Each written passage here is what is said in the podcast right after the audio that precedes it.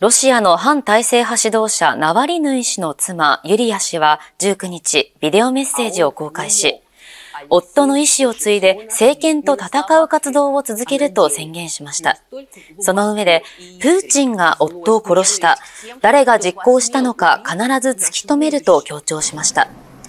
ナワリヌイ氏の死亡をめぐっては、母親と弁護士がロシア当局から遺体の引き渡しの延期を伝えられ、死因を検証できない状態が続いています。これに対し、ロシア大統領府のペスコフ報道官は、引き渡しについて、大統領府の仕事ではないとしています。こうした中、ユリア氏は19日、ベルギーを訪れ、EU 外相会議に出席しました。ユリア氏は、プーチンがロシアのすべてではないと述べ、国内で弾圧されている反体制派の状況などについて報告したということです。一方、アメリカのバイデン大統領は19日、ナワリヌイ氏の死亡を受け、ロシアに対し追加制裁を検討していると明らかにしました。警察などによりますと、昨日午後7時過ぎ、横浜市旭区で、住宅2、3棟が燃えていると110番通報があったということです。消防が消火にあたり、およそ4時間後に火は消し止められましたが、住宅3棟が燃え、このうち全焼した火元とみられる住宅から1人の遺体が見つかっています。この家に住む80代の女性と連絡が取れていないということで、警察では遺体はこの女性の可能性があるとみて、身元の確認を進めるとともに火事の原因を調べています。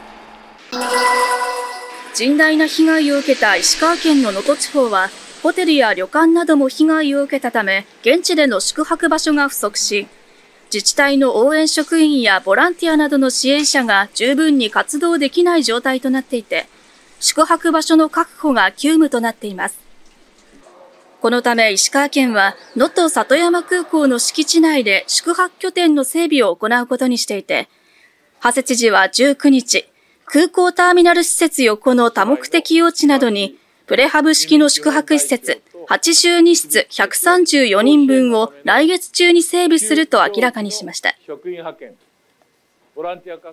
支援者としての命を守るという上での安心して過ごせる場所の提供ということで、また県では今後、中小機構の支援スキームを活用し、能登里山空港以外にも奥能登など6つの市や町で仮設宿泊所の整備を検討していて、宿泊場所の確保を進める方針です。